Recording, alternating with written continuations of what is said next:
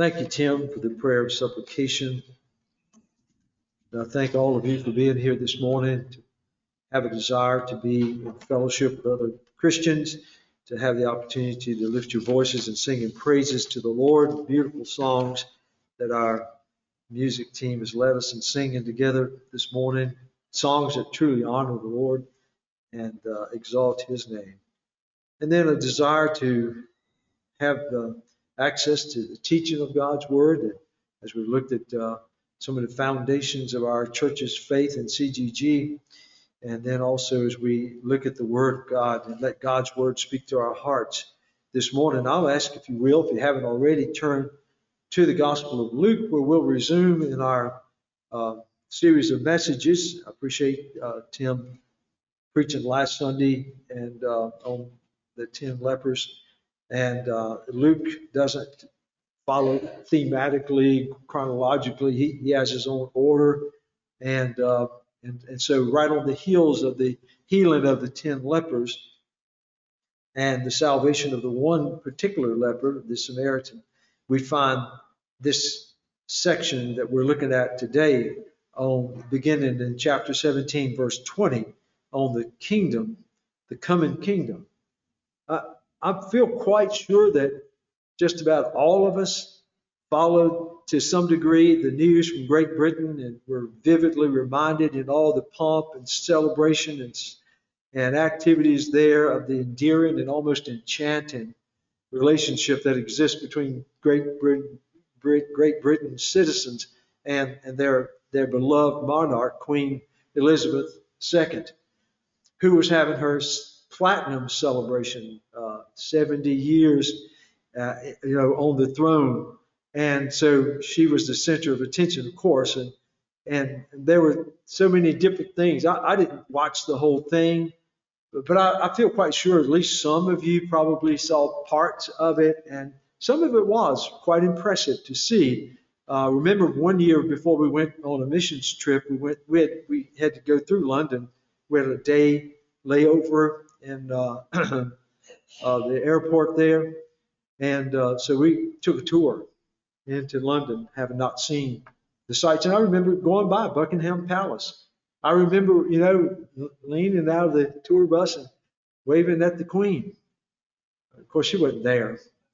She was in Scotland, probably, but I can at least say I waved at the Queen. But anyway, she, yeah, even if she was there. But anyway, that's another. But, but you know, just all the things that they did, and to see the Queen there on the balcony at Buckingham Palace, and surrounded by, well, at least most of her family, and and then all the throngs of people that assembled, you know, lining the streets, and just just you know. Uh, multitudes of people celebrating. You know, you can just sense there's such a such a great anticipation in them of being able to see the Queen and to to express their love and devotion to her. I, I, I found things like the, I think there's forty-one cannon salute. I mean, twenty-one's big, but forty-one uh, cannon salute. The uh, you know, the Royal Guard and all their, you know, regal uh, uniforms, you know, mounted on horses, you know, and and how precise they were. Uh, the, the flyover by the Royal uh, British Royal Air Force, uh, you know, so many things just really spoke about their great attachment. Now, now granted, the, the monarch of, of Queen Elizabeth is not a functioning, you know, absolute authority, political, military government. It's more ceremonial Uh, than than anything. There are very few absolute monarchs in the world today. Most of them get deported. But the reason I tell you that is to people that are caught up in monarchy and kingdoms, you know, uh, that's a big deal. The United States, because we revolted against the British monarchy and, and became an independent nation, we really don't share that kind of zeal and, and love for and adoration of a monarchy, uh, but we do show some curiosity towards that.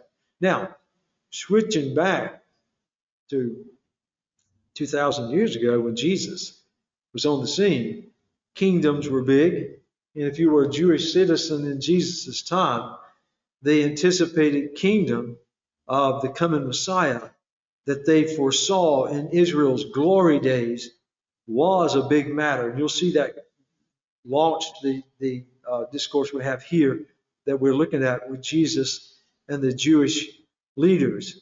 The Jews were looking for that promised Messiah who would one day come and establish a victorious kingdom upon the earth. And they were anticipating at any time that that would happen.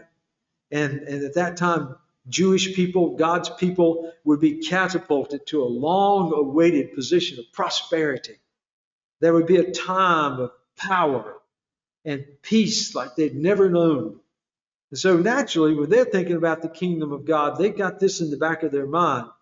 And uh, and that's that's how Luke kind of introduces us to Luke uh, seventeen twenty. It says, now, when he was asked by the Pharisees when the kingdom of God would come, he answered them and said, the kingdom of God does not come with observation. They anticipated that you would quickly observe when the Messiah emerged from whatever tribe, probably the tribe of Judah, Benjamin. They knew that he would be uh, visible right there. Every, all the circumstances would point to him. Jesus said the kingdom of God does not come with observation, nor will they say, see here or see there. For indeed, the kingdom of God is within you. You see, We, we talked first about the coming of the kingdom of God. That's what Jesus is teaching about. That's what the Jews were seeking themselves. But there was an impasse there because they weren't talking about the same thing in talking about the kingdom of God. You see, the Jews shared an erroneous concept of the kingdom of God, and Jesus knew that. The Jesus, the, you know, but but they're drawn to this. This radical rabbi, if you will, who seemed to make such bold claims about the kingdom of God. And they'd heard him teach about and preach about, you know, uh, the kingdom of God. It was front and center to his teaching and preaching. Jesus taught there in, in, in earlier in Luke's gospel. We saw in chapter four, verse forty-three, where Jesus says, I must preach the kingdom of God to the other cities also, because for this purpose I have been sent. When the people there in Galilee were trying to hold on to him, and, you know, it fed the five thousand. They wanted to make him their resident prophet, if you will. And Jesus says, oh, no, no, I'm here to, to I'm on a mission. And the mission is to preach the kingdom of God. You know, Jesus, like John the Baptist, came on the scene preaching, repent, repent, for the kingdom of God is at hand. So the, the Jews had heard Jesus making reference to the imminence of the kingdom of God and wanted to kind of get in on any inside scoop. They heard him probably there on the Mount of uh, uh, where Jesus gave the Sermon on the Mount message and, and talked about the Beatitudes and talked about the kingdom of God. And, and they probably heard him t- telling his disciples as he was instructing them in, in how to pray, to pray, you know, our Father who art in heaven, hallowed be your name. Your kingdom come, your will be done. And so hence their inquiry about the kingdom of God was when? We, we sense that you are a firm believer that the kingdom of God is at hand, and they're thinking the, the Messiah, and in their minds, the Messiah would, would not be what Jesus was. That's why it was ridiculous in their minds to entertain the possibility that this, this man who was born in a stable, claimed to be born of, of a virgin, and then his hometown where he grew up, Nazareth. There's a Philip that said, can any good thing come from Nazareth, way up there in shack town of Galilee? And so they could not, even with the imagine, wildest imagination, conceive of Jesus being that promised Messiah.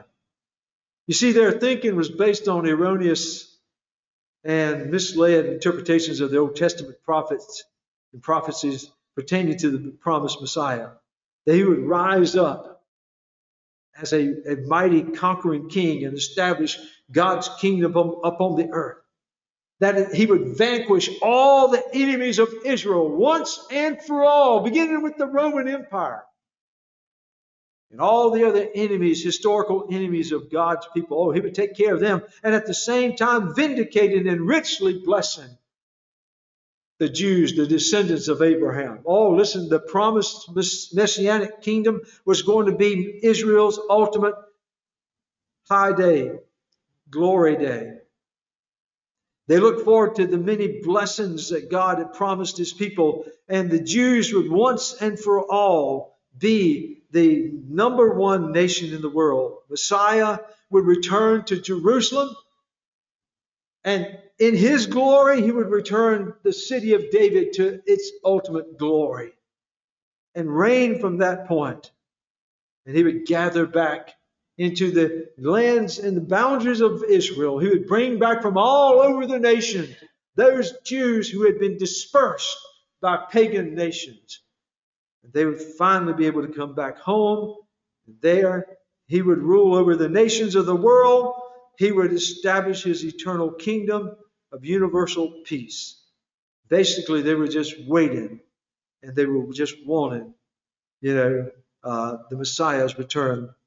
And so they were wanting to know from this brazen Messiah, Jesus, who talked so boldly as if he had inside information about the kingdom of God. Okay, when? Give us a date. That's kind of like, it's kind of like people today, you know. I, I know even Christians today, sometimes we fall into that trap. We know the Lord is coming, and, and just it'd be so good if we just had a date. Date that we could plan towards. It would make it convenient, wouldn't it? Then you could wait till two weeks before and get your life straightened up. Live like the devil up to that time. It doesn't work that way.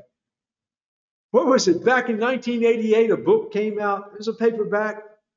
And it, it, I think it predicted a date in September. I, I wish I could go back and review that. But yeah, the author had it all figured out by some, you know, logistical, complicated formula. He calculated down through all the prophecies and, and, and had it down to this date, you know, September, whatever, nineteen eighty-eight. And boy, I tell you, the churches were beginning to fill up. People you hadn't seen, oh man, they, yeah, the word was out there.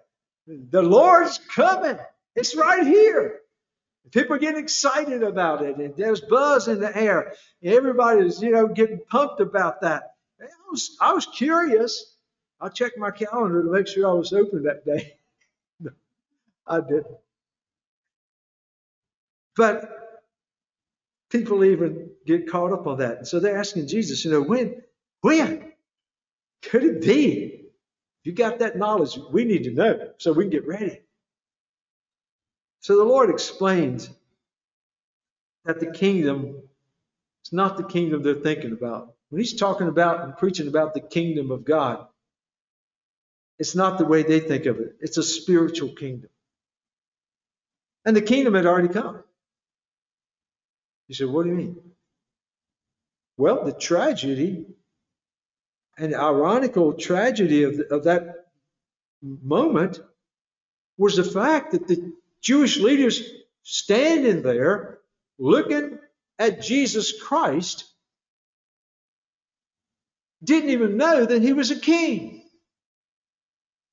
The king was here. He had already begun to usher in his kingdom. Wasn't that what he was preaching in John the Baptist? Repent, for the kingdom of God is at hand. At hand means it's here. Get your hearts ready. And so what Jesus is, is saying basically is only to, to those who have received him by faith. They're the only ones who will have access. That's what Jesus is saying. He says the kingdom of God does not come with observation. It's not like you can say, hey, he's over here, you know, in Jerusalem, or he's down here in Bethany, or no, Jericho, or no. The king had already come, and he was taking up residence in the hearts of every person. He was putting himself on the throne of every person who would believe that he was indeed the Son of God. In John chapter three, you may recall when Jesus was approached by one of the Pharisees, Nicodemus. And Nicodemus wanted to know some insights about how he could have eternal life. And he was acknowledging Jesus was a great man of God, working miracles and all of that. And Jesus made a kingdom statement to Nicodemus. Nicodemus was, he was a Jewish leader. He was one of those looking for the promised Messiah to come. He was one that had visions of glory days for Israel. He was one thinking that, hey, at any point, that, that military political leader will emerge and he will do something like David did in cleaning house around and, and, and establishing God's people as a powerhouse. But you know, Jesus said to Nicodemus, one of the Jewish leaders, one of the most learned men in the law, he says, unless one is born again, he cannot see the kingdom of God. That's a pretty bold statement to make to a Jewish leader. Unless you have experienced spiritual regeneration, you're not in the kingdom. Shucks, you won't even get close to the kingdom, even though you, right there he's standing face to face with Nicodemus. The kingdom of Jesus ushered in that the Jews rejected in rejecting Christ was a spiritual kingdom where God would reign in the hearts and the lives of people who were absolutely committed by faith to Jesus Christ, to trust him, that he would take care of their sin problem, that he would reconcile them by his own shed blood to God the Father, that he would indwell them with his Holy Spirit. That's what Jesus said in John fourteen sixteen when he was talking to his disciples. And he says, I pray the Father that he will send, and he will send another helper, speaking of the Holy Spirit, that he may abide in you forever. So the kingdom of God, beginning with the, the, the earthly ministry of Jesus and the, and the teachings of Jesus and the miracles of Jesus, was a spiritual kingdom. And the throne was, would be the hearts of the people. So Jesus is pointing out it's not a military or political kingdom, and you can't enter it based on your genealogy. You can't say, well, I'm a descendant of Abraham, like most of the Jews would at that time, so I'm in. Well, I'm a Jew. I practice Judaism. I make my sacrifices. I go to the temple. I observe these, uh, uh, these religious rituals and celebrations, festivals. No. Your religious rituals and pedigree would not get you into the kingdom of God, but purely by the grace of God through faith in Jesus Christ, the Son of God, and his atoning death and resurrection, and the awful tragedy of the moment that we see before us right here and all the way through Jesus's earthly ministry, is that time after time after time, so many Jews had an opportunity to enter into the kingdom that they would, were longing for and their forefathers longed for. And it was right there. What do you think made Jesus weep when he came into the city of Jerusalem and said, oh, Jerusalem, Jerusalem, if you had only known, if you could only see. Because he knew that that generation and subsequent generations of Jews would live their life for however many years God graced them to be on the earth, and they would die and miss the kingdom of God. And in stark contrast, find their souls suffering, agonizing, fiery judgment in a hideous place called hell. Forever. And so you see the plight of the Jews at that point. Now Jesus has got his disciples there. And so if you pick up with me there in verse twenty-two.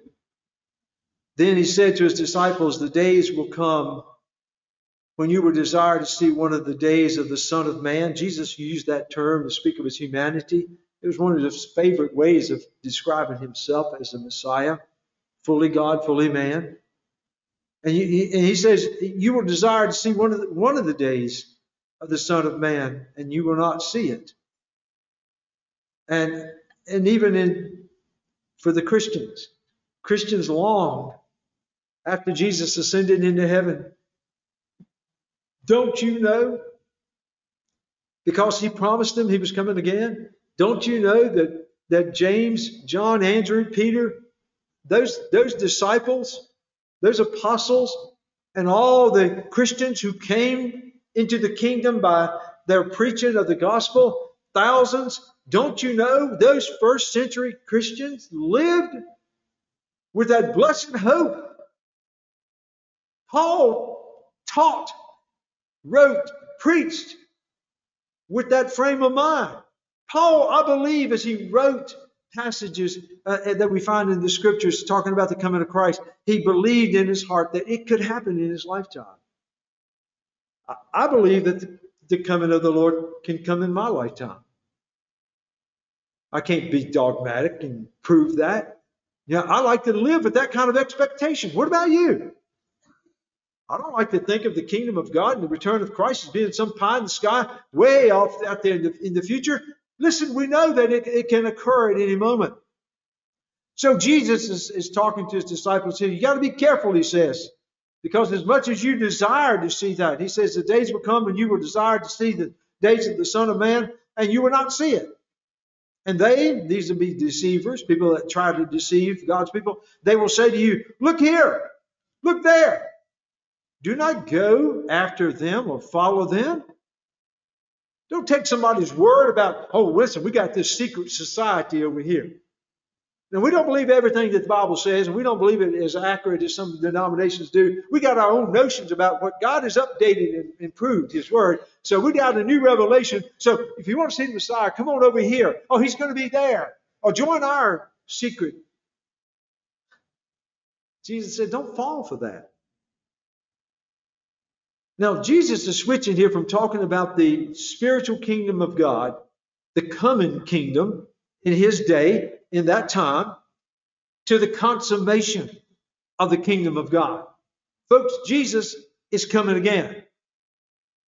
I heard on one of the contemporary Christian radio stations a song, I don't, can't recall the artist, but, but the lyrics caught my attention.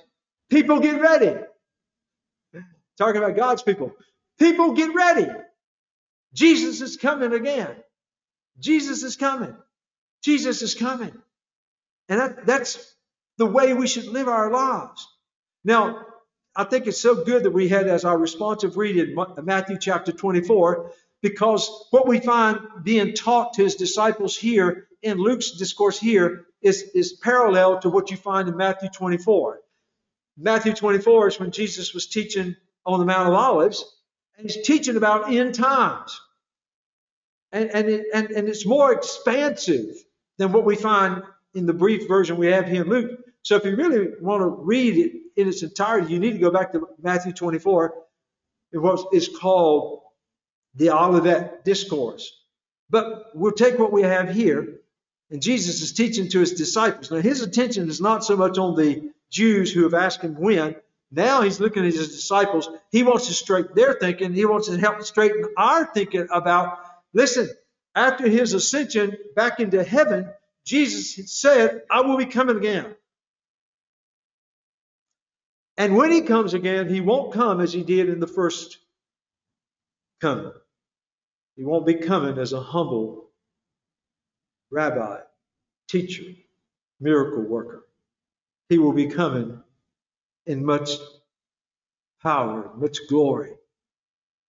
And so as we look at what Jesus is teaching, he, he says, first of all, don't, don't listen to these people to try to convince you that Jesus, the Messiah, is over here, he's over there, go chase it out. He says, no. He said, let me tell you something. Look at verse twenty-four. For as the lightning that flashes out of one part under heaven shines to the other part under heaven, so also the Son of Man will be in his day. But first he must suffer many things and be rejected by his generation, this generation. You see, Jesus knew that before his earthly ministry was complete, before he would give his life on the cross, before he would be resurrected, before he would ascend into heaven, he would, he would have to be crucified. And he would suffer that. So that, that his disciples would be able to understand how it correlated with the, the, the return of the Lord. And it goes on, and, and you'll see here that is as as the Lord is describing these things to come, he's he's looking at like the, the chronological eschatological time schedule of God.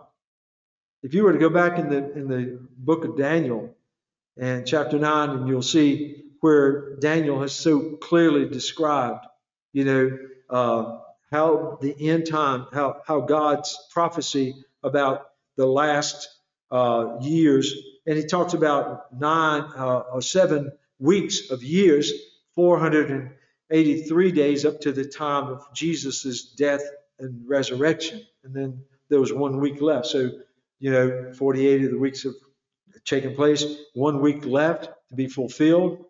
So that everything that needs to be accomplished to for the return of Christ has already occurred. The clock, you might say, that eschatological countdown clock stopped when Jesus went into heaven, was ascended. And so now it's it's like it, it's not a matter of we have to see more prophecy fulfilled. Jesus is ready to come, but only the Father knows that time. And so what we see Paul talks about in First Thessalonians, the very next event that will transpire. Paul talks about in First Thessalonians in chapter four, and you're familiar with it if you have read through that passage before and you've heard it, heard it taught and preached, no doubt. But we'll, we'll just quickly look over there. Paul says in chapter four, First Thessalonians, it says, "For this we say to you by the word of the Lord, that we who are alive and remain until the coming of the Lord will by no means precede those who are asleep. For the Lord himself will descend from heaven with a shout, with the voice of an archangel, and the trumpet of the God will sound, or with the trumpet of God, and the dead in Christ will rise first. Then we who are alive and remain," see, Paul was living, believing that this event could happen in his lifetime. And so when he's what he's talking about, Paul says, those who are already sleeping or dead, their bodies are buried in the grave, and their souls are in heaven in, in the presence of God. When Christ comes to rapture to take up his church, that's what he's describing here, is at the shout of the archangel, the blast of the trumpet, Christ is descended from heaven. He says those will be caught up from the grave.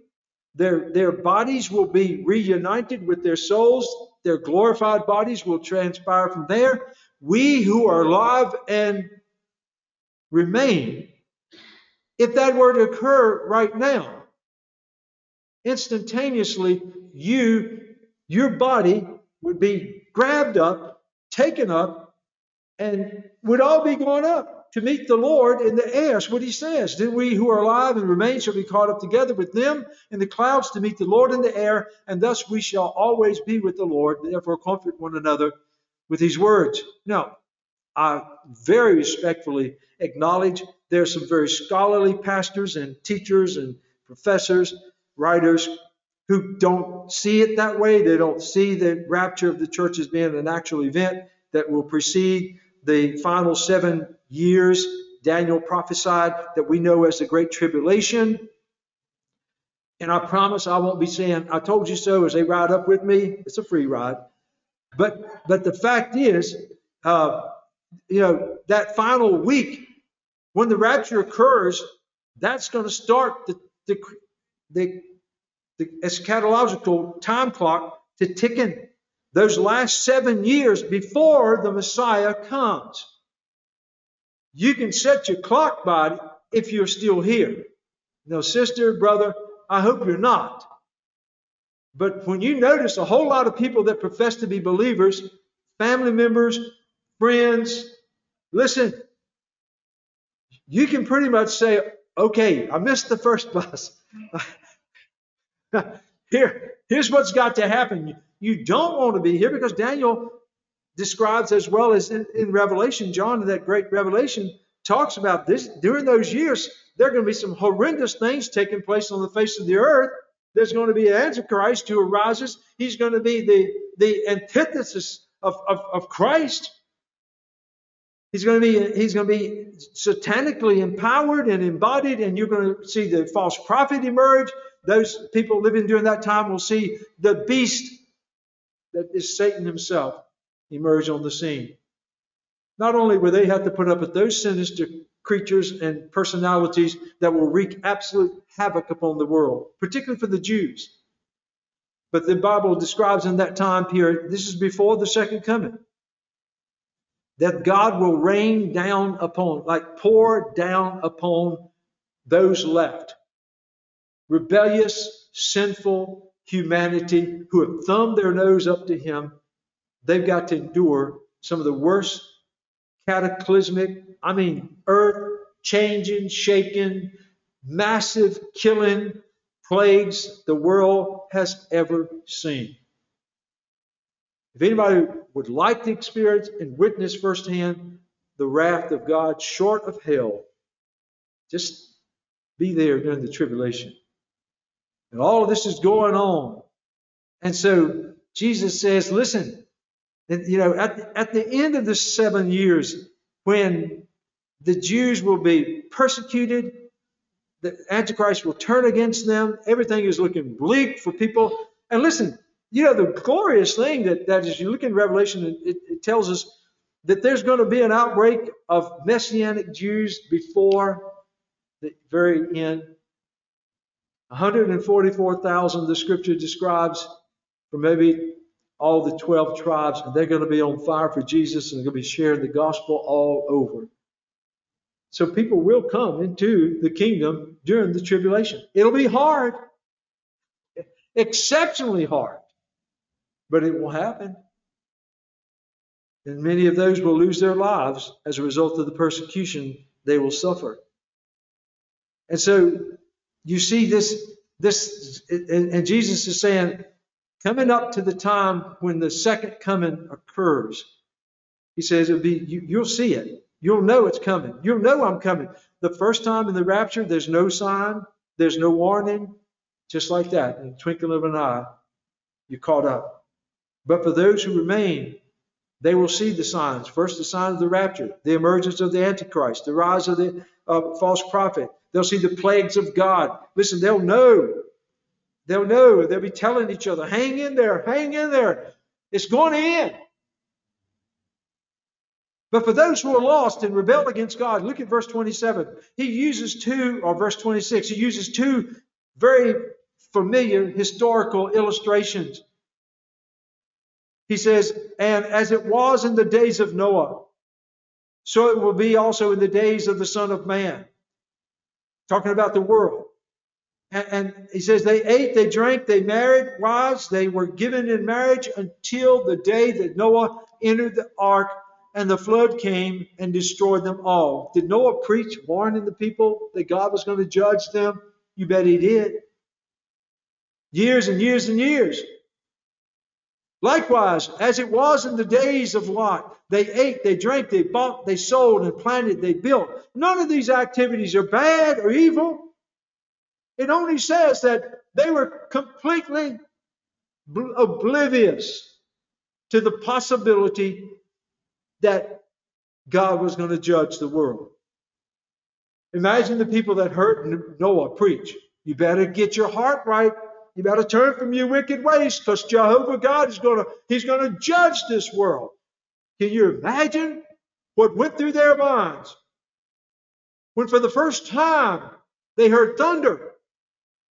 For the first time, they began to feel rain pouring down. For the first time, they, they experienced these mighty rivers that were underneath the terrain of the earth, gushing forth billions of tons of water. Listen, as they saw the waters rising, can you imagine what was going through their minds as they ran? Where's that ark? Where's that ark? Oh, there it is. There it is. But it's too late. God had sealed the door. And the judgment was there. What about in the days of Lot? Verse twenty-eight, likewise it was also in the days of Lot, they ate, they drank, they bought, they sold, and planted, they built. But on the day that Lot went out of Sodom, it rained fire and brimstone from heaven and destroyed them all. How many years did Lot live in the suburbs of Sodom and Gomorrah? How many years was he honored to sit at the gate and tell them about his God who was holy, and how they ought to turn from their wicked ways in Sodom, just like the world at the time of Noah was a very wicked city, very perverse and rebellious. How many times did they hear old Lot saying, you guys are better get wise and get right with my God? And then all of a sudden, when those two angels escorted Lot and his wife and his two daughters out of the city, the people saw him going out. So there goes that crazy preacher and his family and those two strange characters. And then suddenly, I don't know what kind of noise that fire and brimstone makes when it starts pouring down like a volcano exploding on top of a city, but they didn't have much time. I wonder how many of them thought, wait a minute, this is what Lot warned us about. Poof, too late. That's how suddenly Christ will return. That's how suddenly he will come to bring judgment, but to receive his people also. Look at verse thirty. Even so, it will be in the day when the Son of Man is revealed. In that day, he who is on the housetop and his goods are in the house, let him not come down to take away. And likewise, the one who is in the field, let him not turn back. Remember Lot's wife. I remember one preschooler kid, a teacher asked him you know, about Lot's wife, and they, one little boy said, yeah, she was a, a pillar of fire uh, by night and a pillar of fire or clouds by day. No, she was a pillar of salt. But anyway, he, you know, he gave it a shot. What happened to Lot's wife? She was torn. She heard her husband warn. She heard the angels warn. Get out of town. Don't look back. Looking back says, I still wish, I still miss, I'm going to miss. Don't. The angel said, whatever you do, don't look back, because it demonstrates torn allegiance. And you're no good to God. She turned back, and she turned into a pillar of salt. How do we know that? I mean, Lot didn't look back. His daughters didn't look back. Have you wondered that? How, how do we find that out? I'm going to let the other elders research that and come on back to us. And I, it's just one of those things that just kind of struck me. But look what he says in verse thirty-three. Whoever seeks to save his life will lose it. And whoever loses his life will preserve it.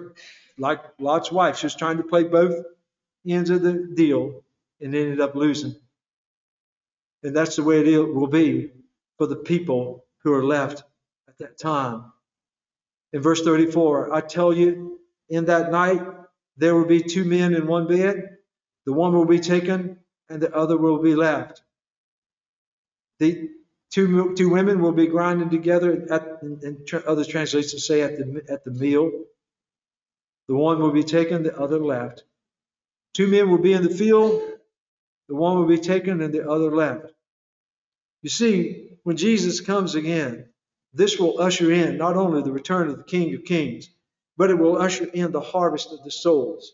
You may recall that I we walked through uh, another time talking about the, the, well, no, we didn't cover it in, in Luke. We, we looked at it in Matthew's gospel. You find the parable of the tares where the man sowed his His wheat, and some evil person came behind him and sowed seeds. We think tares. They look like wheat, but they're not. And they grew up in the midst of the tear, of the wheat. And the servant said, Master, do you want us to go and pluck all those tares out? And he said, No, no, you'll you'll disturb the wheat. Just wait. Wait till the day of the harvest. And and we'll separate the tares from the wheat. Jesus was using that parable, and he taught his the people then, his teaching his disciples. He says, when he comes again, that is the day of the Lord.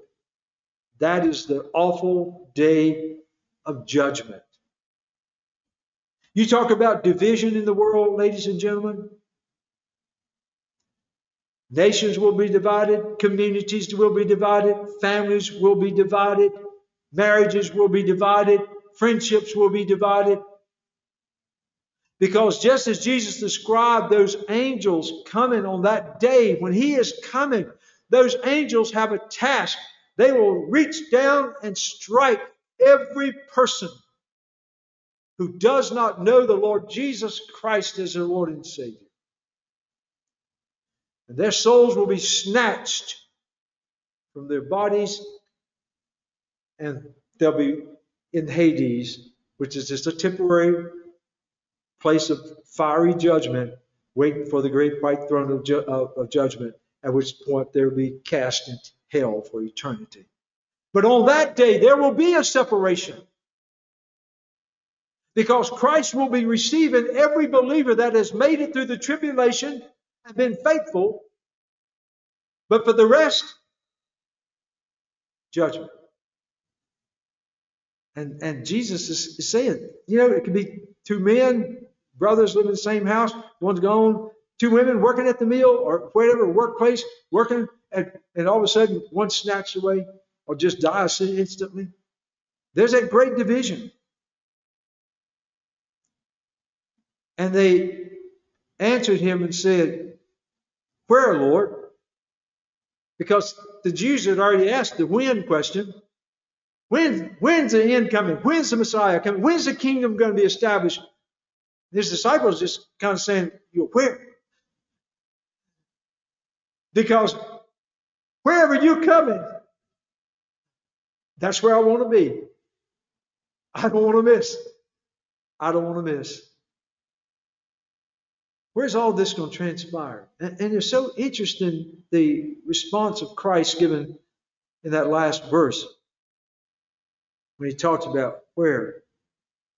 Because the Lord says, wherever the body is, there the eagles will be gathered together. Some translations speak of other birds, of carrion, carrion birds that prey on dead bodies, dead things, as eagles, some vultures, crows. I mean, what other birds you think of eat dead things? I know this is really making you get hungry for Bojangles, isn't it? Uh, Jesus said, listen, if, if, if, if you were to happen to be looking around at that time, you don't have to wonder. I, I drove up to my dad's Friday, see him, spent the night. But on my way driving, I mean, it's country, y'all, up there. Rural. And uh, so I'm driving country road, winding through the woods. And, and all of a sudden, I thought it was maybe an F sixteen strafing me. Down across my windshield, the hood, biggest buzzard I'd ever seen in my life. That thing's wings was wider than my windshield. I said, whoa! Ha! State Farm won't cover this. So kept it in the road, and he just swooped up. Grace, if there's anything graceful about a buzzard. And then I looked up, just over the top of the windshield. Biggest convoy of buzzards I've ever seen, circling, circling. What do you think they're circling for? You know, you think they're looking for a nesting place, another dead tree to hang out on, another church steeple to sit on? No, they're looking for something dead. And, and Jesus says, uses that as an illustration. Listen, if you happen to be here, and mind you, The, the battle of Armageddon, the greatest land battle ever fought outside of Jerusalem. And there will be blood flowing, the, the, the scriptures tell us, that will come up to the bridles of the horses. And he says, you won't have to look for them. You won't have to look. You won't have to wonder. You just watch for the largest concentration carrion birds you've ever seen in your life, because they're going to have a feast. When the Son of Man comes, it's going to be a horrible, horrible day for those who don't know Jesus Christ as their Lord and Savior. Do y'all realize that day could be almost as imminent as seven years from now? The question that we ask ourselves, and I'll close, is in response to Jesus' warning given to us in Matthew twenty-four. It was in our responsive reading, Matthew twenty-four, verse forty-four. And this, this speaks to my heart. I, I, I see it and I always think about it. Jesus said, therefore, you also be ready. For the Son of Man is coming at an hour when you do not expect him. So how do I live my life as a Christian? Do I look for people out there that claim to have inside information and, and follow them? Because somehow they'll... Do I look at the date sitters who tell me, say, oh, no, no, this is going to be this date in, you know, twenty twenty-five. They don't know, and you don't know when the end of time will come and the King of Kings will come back to the earth. Jesus simply says, therefore, you also be ready. Live your life every day as if this could be the day that the trumpet would sound and that mighty voice shout from heaven. Live this day as if you're poised going into a period of tribulation. If you don't know Christ, better get ready. I take you back to the lyrics of that song. Jesus is coming again. Jesus is coming again. We better get ready. So I ask you, are you ready? Do you know that you know that you know that you have fully, truly accepted Jesus Christ, the Son of God, by faith as your Savior and as your Lord? Does your life and your priorities reveal to others around you that Jesus is the King of Kings of your life and you are living for him? If not, let me urge you to consider accepting him today. Confess and repent of your sins. Profess your faith in him and commit to live your life for him and be forever ready. My heart breaks to think of the millions and billions of people who aren't ready and won't be ready when Jesus comes again. He's coming again. Let's pray. Lord, we thank you for the power of your word. I imagine, Lord, as you were preaching to those disciples and teaching those disciples, they were hanging on every word, though they probably didn't understand so much of it. But they could tell in your voice the seriousness of the content. Yes, indeed, the kingdom of God was coming in their midst.